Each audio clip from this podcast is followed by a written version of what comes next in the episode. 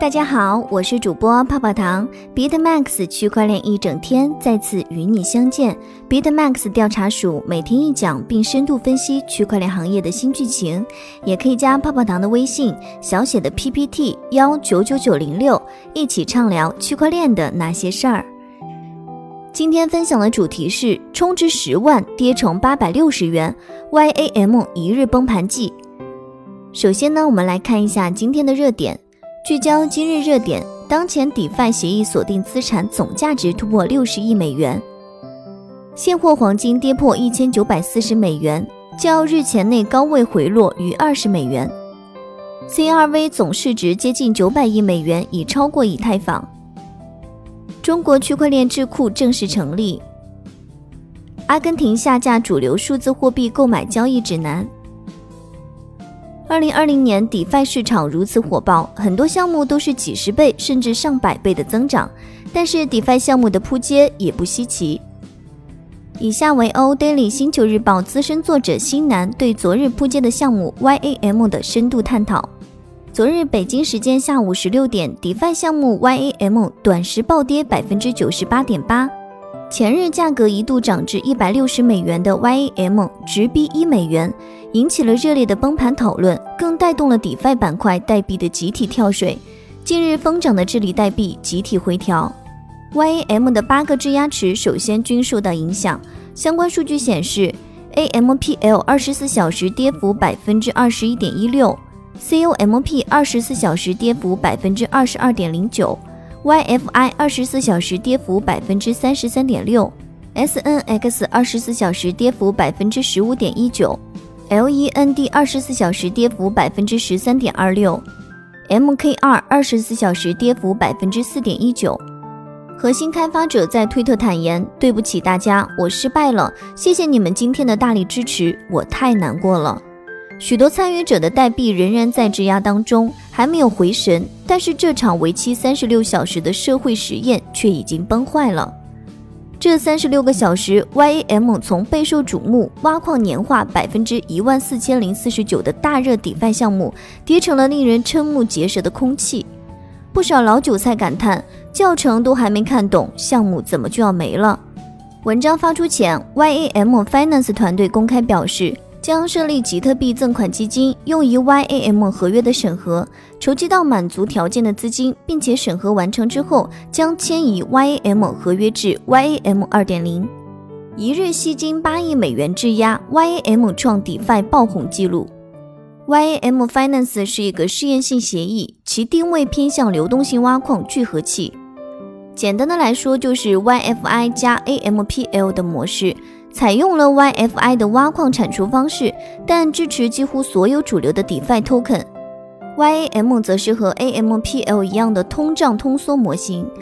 YAM 初始分配采用 YFI 模式，没有预挖，没有投资人份额。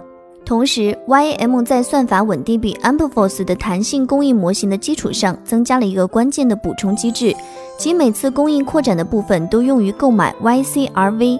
并将其添加到 YAM 的储存库中，由 YAM 社区治理。YAM 的最初供应量为五百万个。八月十二号凌晨三点，DeFi 项目 YAM Finance 进行了首次代币分配，将其中的两百万初始代币平均分配给八个质押池，每个质押池为二十五万枚。初始代币分配持续七天。八个池分别是 COMP、LEND、LINK、MAKR、SNX。WETH、YFI、ETH，刚刚上线的 YAM 就是因为极高的挖矿收益获得关注。Gate 以及 BBox 等交易所也相继上线 YAM 交易。一天时间，YAM 就吸引了超过八亿美元价值的八个 DeFi 代币质押挖矿，起量的速度和锁定资产量级刷新了 DeFi 项目的记录。根据推特大 V Web 的计算。最高的 APML 池每小时 ROI 可以达百分之一点六，年收益率高达百分之一万四千零四十九。表现最差的池子可为 WETH 池子，每小时 ROI 为百分之零点二六三，年收益率为百分之两千两百九十六。然而，随着越来越多的资金进入，八个矿池收益骤减，于是 YAM Finance 又上线了两池 YAM。YCRV OnSwap V2 LP 池，最开始八个池子被称为一池。在今天下午崩盘前，社区参与者告诉欧 Daily 星球日报，两池年化收益率可以达到百分之两万以上。某投矿用户曾一度获得年化收益率百分之五十万的收益。二池高昂收益的背后，是因为获得了剩余三百万的 YM 的初始分配。第一周，二池可以获得一百五十万个 YM 的初始代币分配，并通过每周百分之五十的递减机制进行分配。不过，由于出现下面提到的 bug 问题，二池暂时关闭了挖矿入口。一条 bug 导致崩盘，YM 从卖白粉到卖红薯。YM 的崩盘与调整总量这一机制设计有很大关系。YM 初始代币总量为五百万枚，每隔十二小时一次弹性供应调整，即北京时间上午四点和下午十六点。假设用户持币占总量的百分之一，rebase 后依然占比百分之一，只不过数量发生改变，可以获得更多或者是更少的 YM。有社群成员表示，本次项目与弹性供应调整合约存在漏洞有关。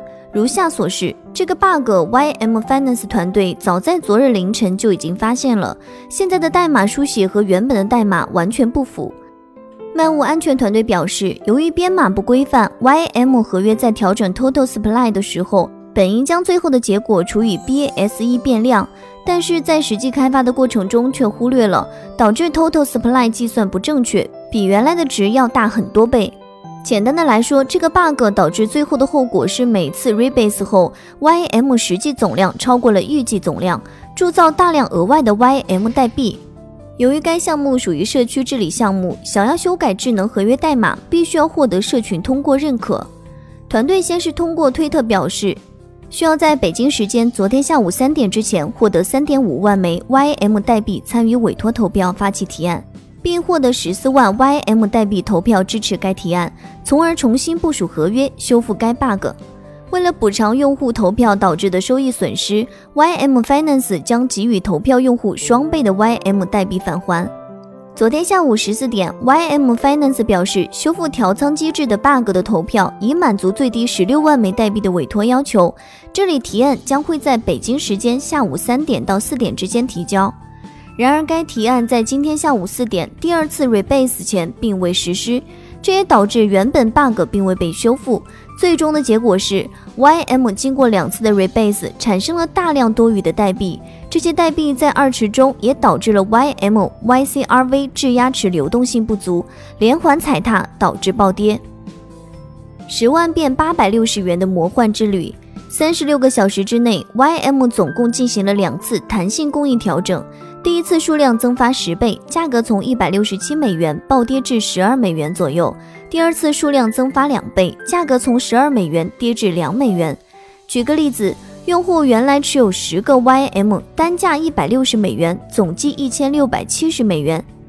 经过两次调整后，用户持有的两百个 YM，单价两美元，总计四百美元，严重亏损。有用户在社群中表示，自己充值了十万美元购买 YAM。目前资产严重缩水，变成了八百六十元。自八月十二号凌晨三点进行首次代币分配，YM 存活时间仅三十六个小时。社群中不少项目参与者说：“这是我进的崩盘最快的群，手上就只剩 YM 纪念币了。”就在 YM 崩盘之前，还有人正在研究 Y 池挖矿，准备购买 YCRV 充值入场。幸运的是，因为步骤实在是太多了，以及以太坊实在是太堵，矿工费飙高，这个尝试进度被大大拖慢。比如买币时，多次智能合约调用失败，于是很多人刚好眼看着 YM 崩盘，感叹自己被拦在门外，实属幸运。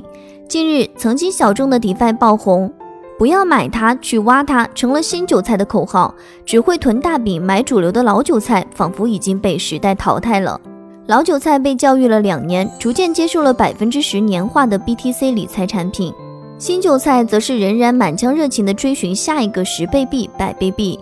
今日 YM 也在回升。今天中午有消息称，DeFi 项目 YM Finance 计划启动迁移计划，让社区控制项目。如果获得社区支持，将未来几周通过两个阶段的启动，推动 YM 协议迁移到审计合约版本。YM Finance 表示，在任何时候都没有，也不打算对协议进行管理和控制。在成功迁移之后，计划奖励一些代币持有者，但这需要获得投票批准。目前，YM 代币持有人无需采取任何行动。YM 的后续发展，我们也将持续关注。能不能翻身，就看团队的作为了。造富的故事永远有两面，机遇的背面自然是风险。总有人赚得盆满钵满，也总有人套牢，甚至血本无归。只能说币圈有风险，投资需谨慎。以上就是今日的区块链大事件，大家也可以加泡泡糖的微信，进入区块链一整天的粉丝交流群，大家一起畅聊我与区块链的故事。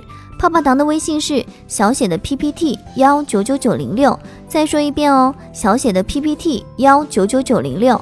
好了，今天节目到这就要结束喽，咱们下期再见，拜拜。